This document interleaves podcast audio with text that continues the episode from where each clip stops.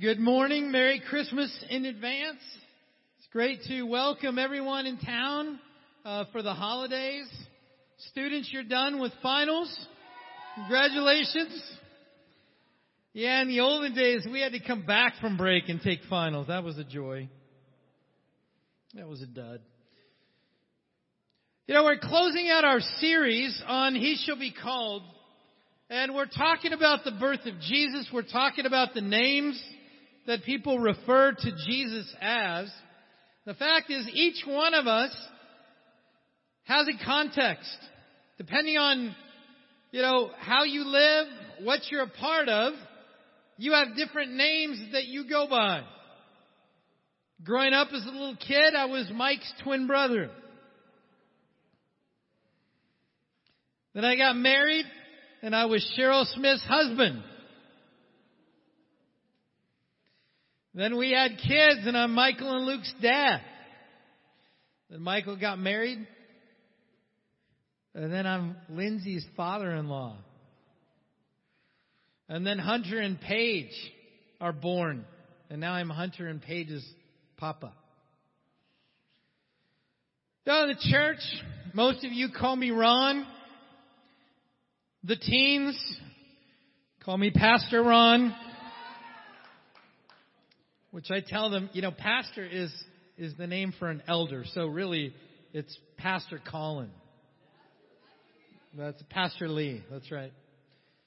But you go by a lot of different names depending on what environment you're in, whatever the scenario or situation is. It doesn't change who you are.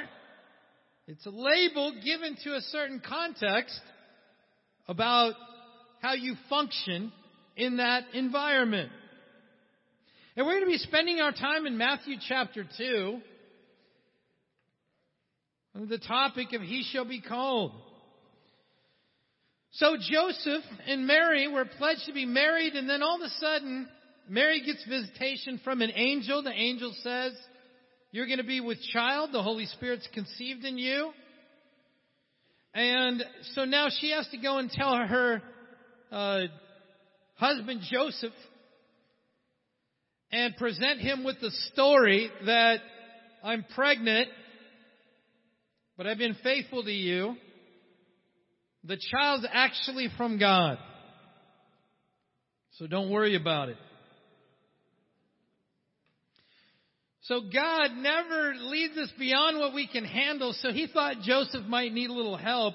So you know, an angel came to visit Joseph. And in verse 20, it says, But after Joseph had considered divorcing his wife, an angel of the Lord appeared to him in a dream. Joseph, son of David, do not be afraid to take Mary home as your wife, because what is conceived in her is from the Holy Spirit. She will give birth to a son, and you're to give him the name Jesus, because he will save his people from their sins. All this took place to fulfill what the Lord had said to the prophet The virgin will conceive and give birth to a son, and they will call him Emmanuel, which means God with us. When Joseph woke up, he did what the angel of the Lord had commanded him and took Mary home as his wife. He did not consummate their marriage until she gave birth to a son, and he gave him the name Jesus. After Jesus was born in Bethlehem in Judea, during the time of King Herod, Magi from the east came to Jerusalem and asked, Where is the one who has been born King of the Jews? We saw his star when it rose and have come to worship him. When King Herod heard this, he was disturbed, and all Jerusalem with him. When he'd called together all the people's chief priests and teachers of the law, he asked them where the Messiah was to be born. In Bethlehem in Judea, they replied, for it is written in the prophets, But you, Bethlehem, in the land of Judah, are by no means least among the rulers of Judah, for out of you will come a ruler who will shepherd my people Israel.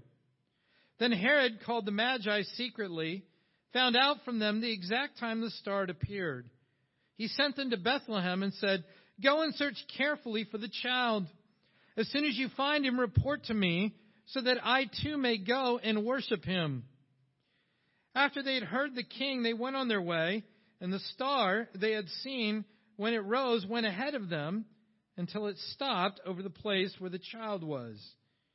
When they saw the star, they were overjoyed. On coming to the house, they saw the child with his mother Mary, and they bowed down and worshipped him. Then they opened their treasures and presented him with gifts of gold, frankincense, and myrrh. Having been warned in a dream not to go back to Herod, they returned to their country by another route. Yeah, it's quite a passage about the birth of Jesus. It records a conversation between an angel and Joseph. Records Joseph's response. But then not just Joseph. You have Magi from the east. You have King Herod. You have the chief priests, the teachers, all Jerusalem. Everybody has some kind of response to this baby being born. The Bible here tells us different names of what to call this child. The angel tells Joseph, he says, You are to give him the name Jesus. Because he will save his people from their sins. I like how the angel gets Joseph involved in the process. Joseph could have stood on the sidelines, but the angel said, No, you are the one that's going to name him Savior of the world. That's your job. You know, sometimes we just pick a name because we like it. I don't know how, how many of you have gone through, you know, the, the roots of the word, the etymology, and find out what the name actually means, and then named your child based upon that. You know, in the Bible, there's a lot of different names. There's He laughs. There's Deceitful One.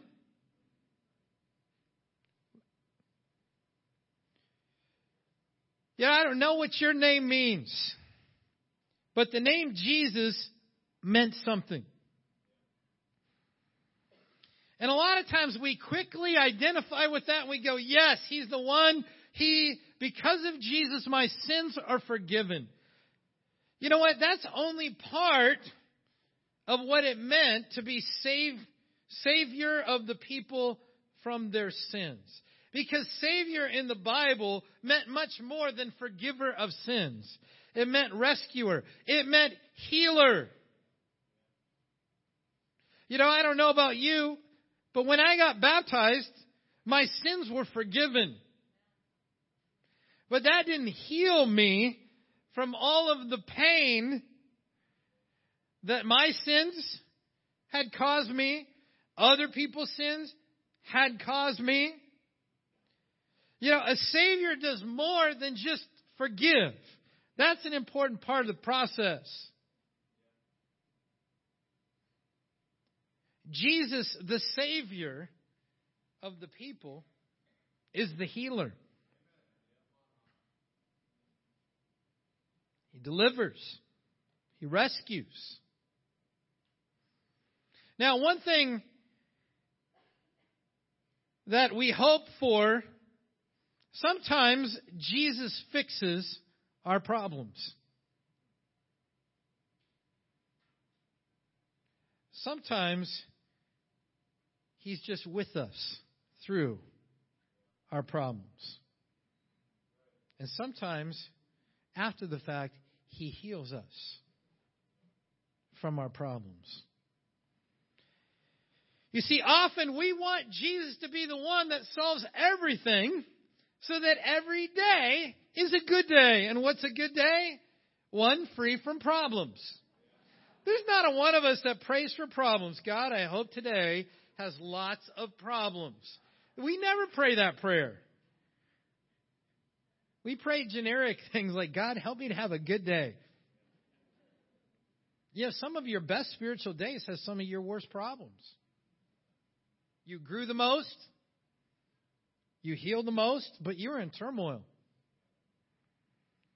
And so we got to understand that for Jesus to be the Savior, He's the source of that healing. He's the one that we go to. And the angel knew it. And so the angel said, Hey, Dad, you got to name your son Savior. Because he's going to deal with the effects of sin.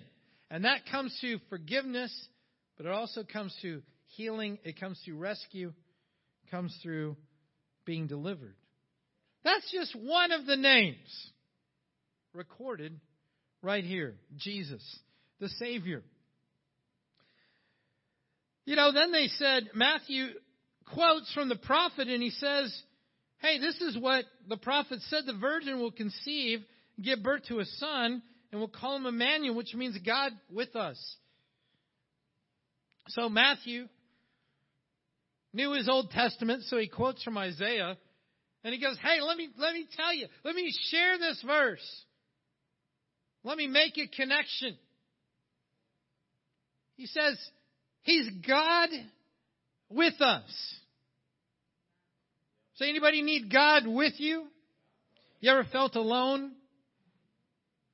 You see, a God far off is still powerful, but you experience a God far off very differently than a God with you. When you feel like no one cares, no one hears, maybe in my workplace, I'm the only one trying to do what's right. Maybe in my family, in my neighborhood, in my classroom. My classmates, make it tough. It's hard to be a Christian. Hard to live a faithful life. Emmanuel is important for you at that point in time. Emmanuel is God with us. You know, the God up to this point was a God far off. It was a God who was up on Mount Sinai. It was a God that Moses told the people, you can't even touch the mountain.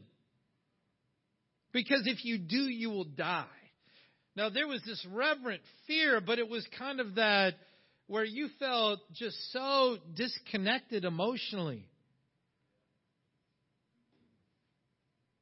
But with this baby, we experience something different. And how often did Jesus repeat that message to the people, to his disciples? Maybe when they're in a storm in the boat. And they're like, Don't you care if we drown? And Jesus, they wake Jesus from the nap. And he's like, You have so little faith. You know, we freak out when we're not recognizing Jesus as God with us. And Jesus just smiles at us. You know, you ever prayed like you're filling God in on the details of something that He doesn't know? And God, and then this happened, and then this person said this, and you know, everything we pray about, God goes, I know. I was there. I was right next to you the whole time. I was, I was in it with you together. And this person treated me shamefully. And he's like, Yeah, I know. I was, I was with you. I was right next to you the entire time. You see, God with us is personal. God cares about you as an individual. You matter. God made you.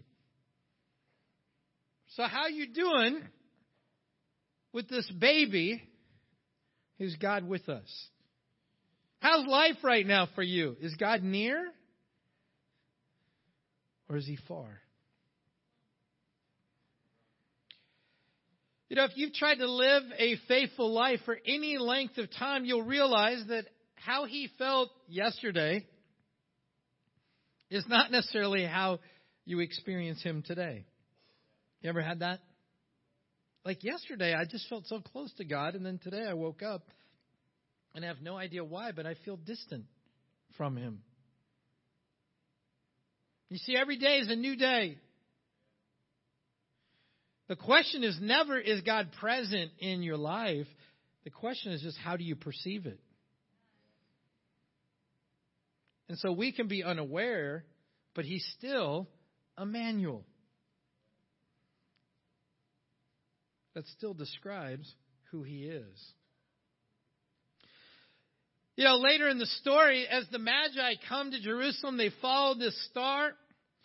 This was a journey that took over a year for them to come and make. And they finally make it to Jerusalem and they're like, hey, where do we go? Where's the one who's going to be born king of the Jews? And they're like, oh, let me tell you where to go. You know why? Because this was written in the prophets. He quotes from Micah. And he says, For out of you will come a ruler who will shepherd my people Israel. Now, if you think about back in 2 Samuel, when he's talking about David, and he goes, I'm going to bring forth a king. He's going to rule. He's going to be after my own heart. He's referencing that. You know, the fact is, Jesus has a dual role. The first one is, is a ruler. You know what it means when you're the ruler? You make the rules.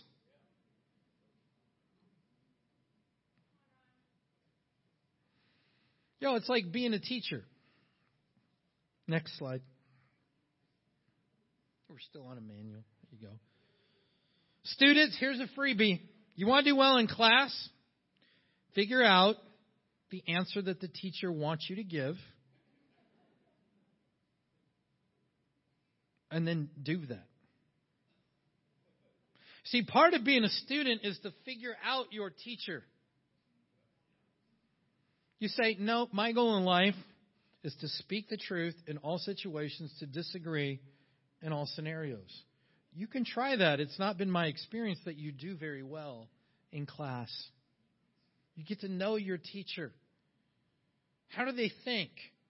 What are they presenting in their lectures? You know why? Because they make the grades.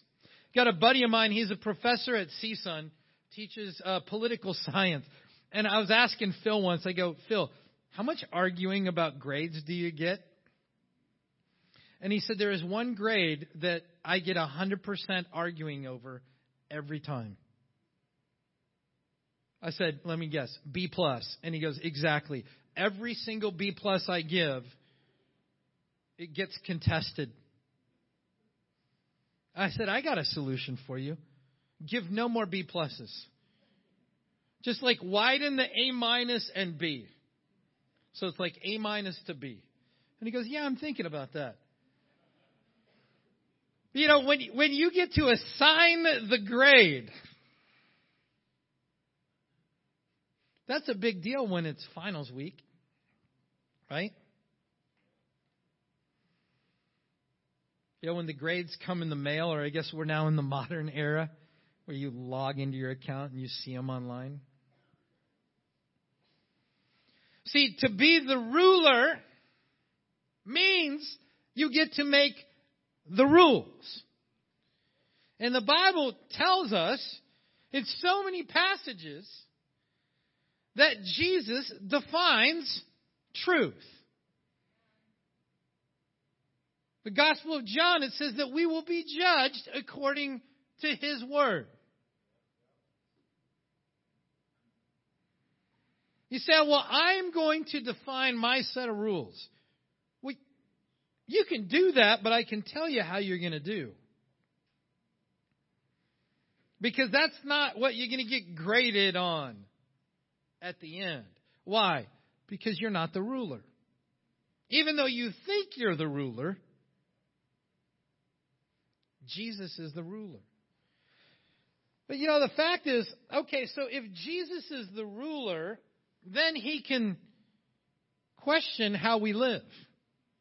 And he can say in the book of Luke, Why do you call me Lord, Lord, and not do what I say? You see, when he's the ruler, that means he's more than just like the name only. You see, what's name only look like? Name only is when you go, oh yeah, I love God. I'm a Christian. Oh yeah, you know, I even go to church once in a while. Yes, I got a Bible. Now, see, when you're the ruler, you get to go deeper beyond that and go, how do you live your life? How do you treat your spouse? What's your purity like? What do you look at on the internet? What kind of movies do you watch? How much do you drink? Are you sober? Are you greedy? You see, when you're the ruler, you get to ask the deeper questions. Why? Because you get to define truth. The fact is, in the society we live in, as soon as you start thinking rules, you know, rule maker, being the boss, truth, all those kind of things, we start going, you know what? I don't like that name for Jesus. I actually want, you know, little baby Jesus in the manger. He's not much of a ruler at that point. I mean, I was pretty fired up about Savior. Man, he's going to heal me. I, you know, like, you know, in Mandalorian, like Baby Yoda. Sometimes that's the Jesus that we want. You know, he's just got the force and he's cute and cuddly and getting a really big problem. Baby Yoda, he fixes it. That sometimes that's what we want is Jesus. And and you start hearing ruler, we're like, eh, I don't, nah, I don't think this church is for me. You know, you don't get Savior you don't get God with us and get to exclude ruler.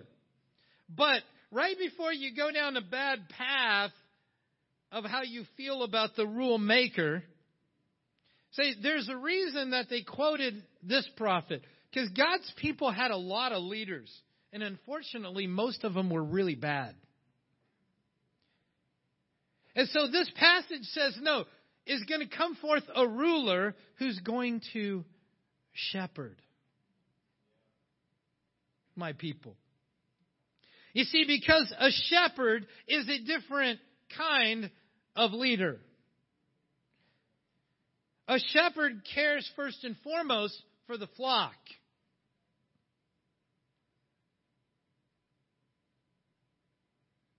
The shepherd leads, he guides, he feeds, he comforts, he protects.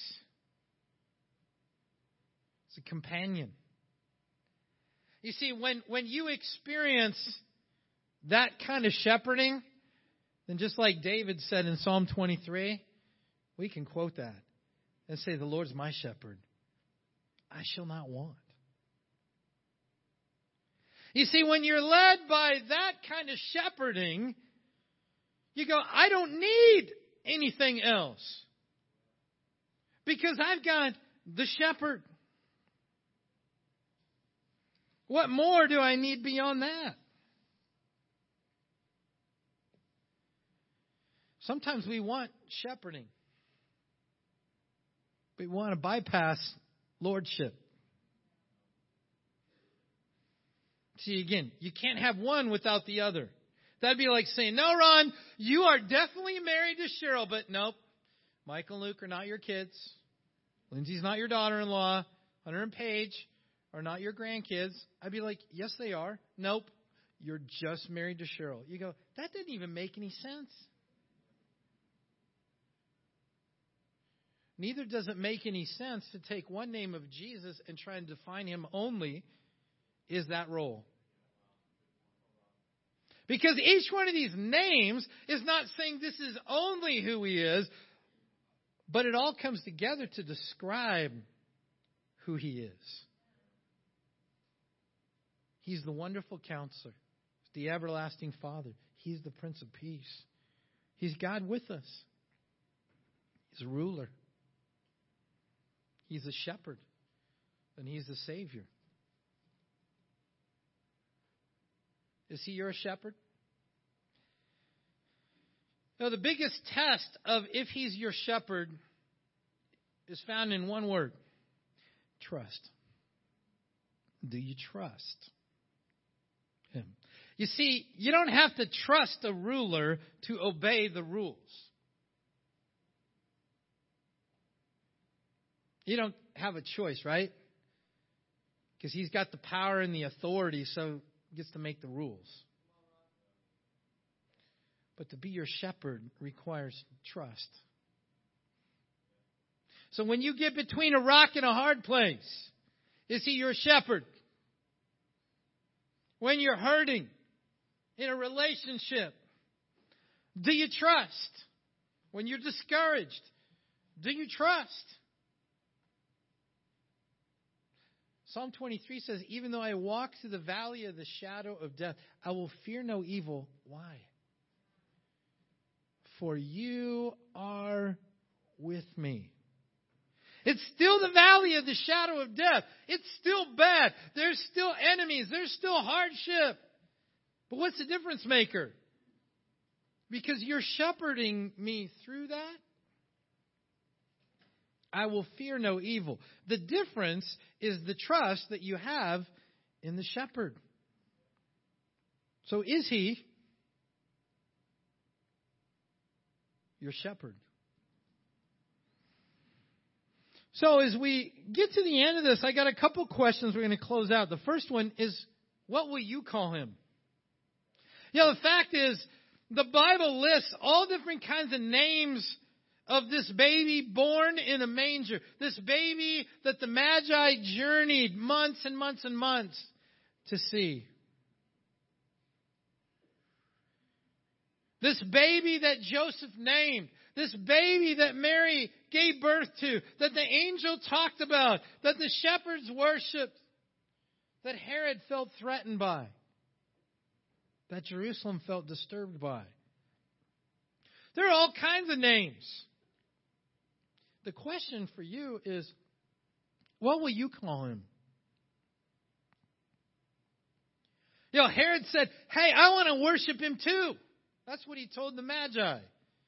He had no intention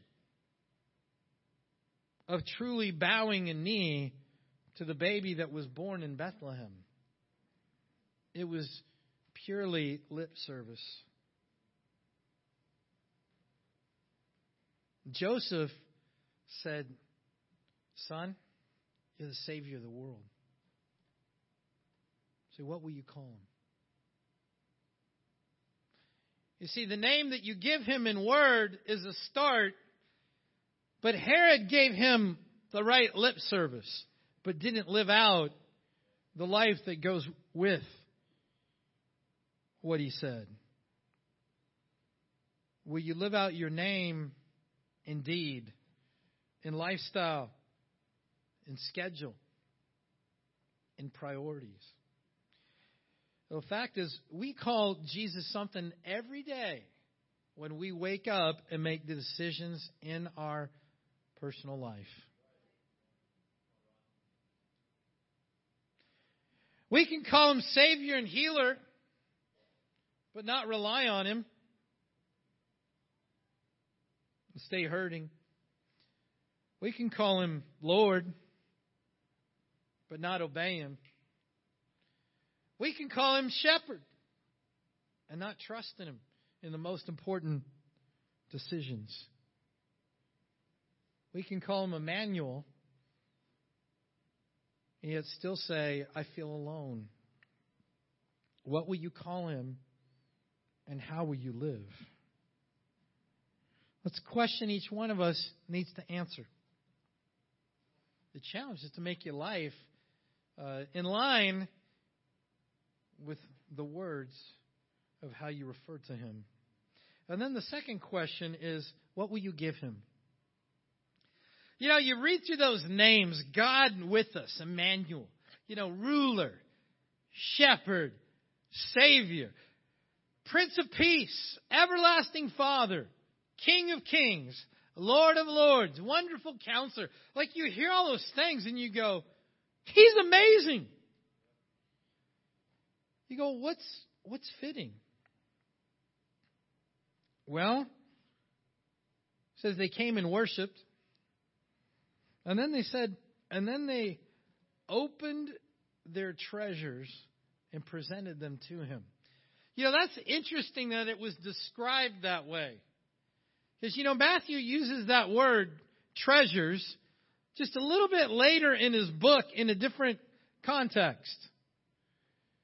And he says, Do not store up treasures on earth where moth and rust destroy.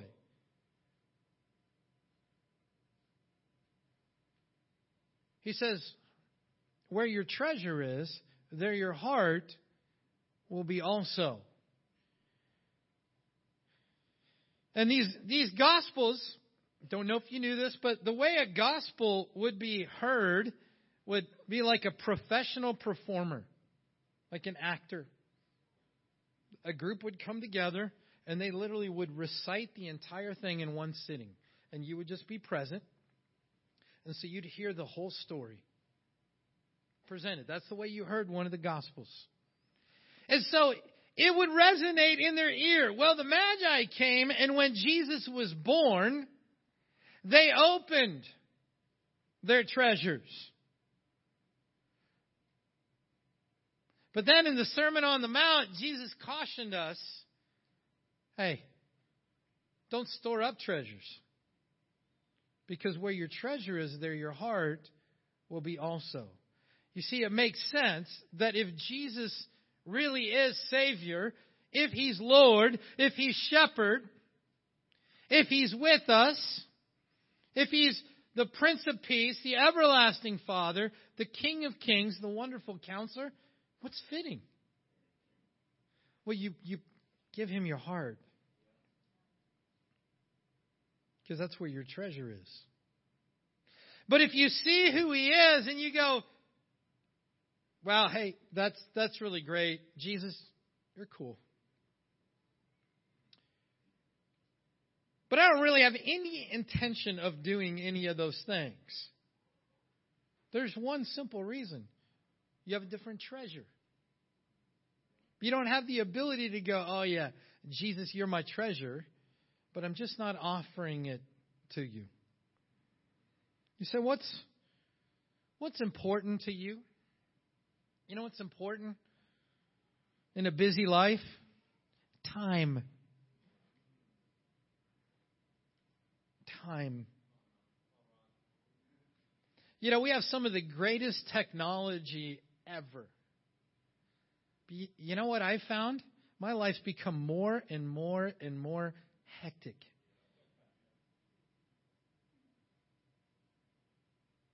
You know what we used to do in the car when we drove somewhere?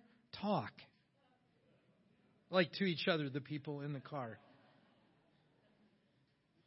You know what you do when you go out to eat? You talk. Here's, here's a, like a little test. Go to any restaurant, anyone, and watch groups of people and see what they're doing. There's a really good chance their phone is in their hand and they're texting or emailing or something. But they have a human, a potential human interaction like two feet away, but they're on their phone.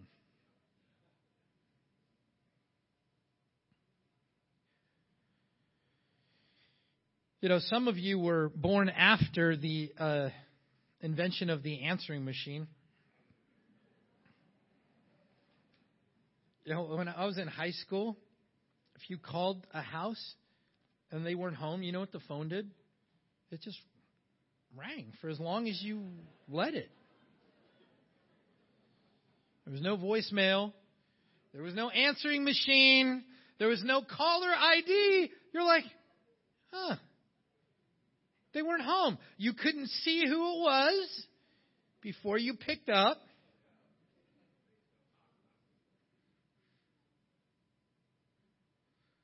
And there was kind of a, and then the answering machine realm came in. I, I used to laugh. My, my dad never quite figured out answering machines because, you know, he'd call and he'd, you know, hello, you've reached the home of the hammer, leave, leave your message. And so it'd be like, you know, then you listen to the message sent today at 2:25 p.m. So anyway, let me know what you think about that question. Give me a call back. Which basically meant as soon as the phone answered, my dad would start talking, not realizing you're supposed to wait till the answering machine would beep. Okay? Now we got so much communication devices. You know, the standard used to be call back within 24 hours. Now you have people go, I, I texted you, like you didn't respond. You're like, that was 15 minutes ago. Or I called you and, and you didn't call me back. That was an hour ago. I was in a counseling appointment. Do you realize what I would get done if I stopped whatever it was I was doing every time I got some type of communication? Plus, I'd be neurotic. You wouldn't like my sermons anyway. Time. Very few of us goes, I got so much time. I don't know how to fill my day. So my time's not that valuable because I got so much of it. No, time.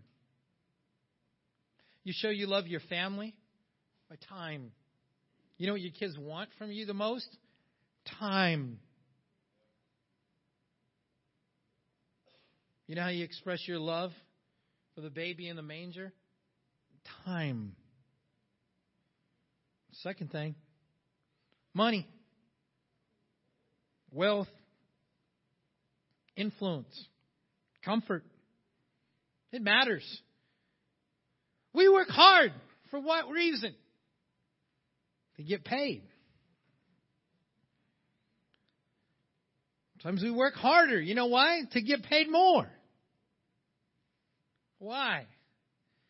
Because if I make a lot, then I can relax at the end when I don't have the energy to do anything with my time. Like, that doesn't make sense. The fact is, listen, Money is not good or bad, it's just money. But it's a priority, it's a treasure. How about relationships? So, what do you do with relationships? He said, what, what does that mean? Give up my marriage? No, no, that's not what we're talking about. Let me ask it a different way. Who calls the shots in your life? The baby in a manger or your relationships? Say, who will you choose to make happy and at what cost? You see, it's treasure. You see, the Magi came, and what they do? They opened their treasures. Because where your treasure is, there your heart will be also. He's shepherd. He's Lord. He's God with us. He's the Savior. He's all these. He's not one. What's our response? And open up your treasures to Him. We're going to be taking the Lord's Supper at this time. And I really pray that through this, it's a personal time of reflection of your response to what you'll call Jesus and what your life is going to look like. How you're going to respond and what that's going to mean for your life. We're going to bow together and pray, and we'll take the bread and the fruit of the vine. Let's pray. Father, we thank you for who you are, and we thank you for the birth of your Son. We know in the Bible, he's called by many names. Yet, no matter how other people reference him, we know what matters is how we view him. We know that our response is more than words, that it's our life and it's with our heart. He's so worthy of our worship. He's so worthy of our treasures. I pray that each one of us will have a, a heart that responds in a worthy way to the King of Kings, to our Shepherd, our Savior, our Lord, and that God who's with us. Guide us and direct us at this time. In Jesus' name we pray. Amen.